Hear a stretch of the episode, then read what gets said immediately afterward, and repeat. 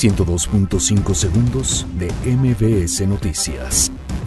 CAME mantiene alerta ambiental por contaminación en el Valle de México.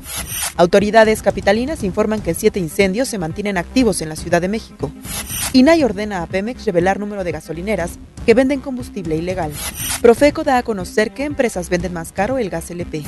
La SEP garantiza distribución de 178 millones de libros de texto gratuitos para el próximo ciclo escolar. IMSS rechaza desabasto de antirretrovirales para personas con VIH. Víctimas de violencia de género piden a Andrés Manuel López Obrador no ignorar su situación. Sentencian a 31 años de prisión a El Canchola por el secuestro de Rubén Omar Romano. Juan Guaidó pide apoyo a Ejército de Estados Unidos para aliviar el sufrimiento del pueblo venezolano. Tigres Femenil se corona campeón del torneo Clausura 2019 tras vencer a Monterrey. 102.5 segundos de MBS Noticias.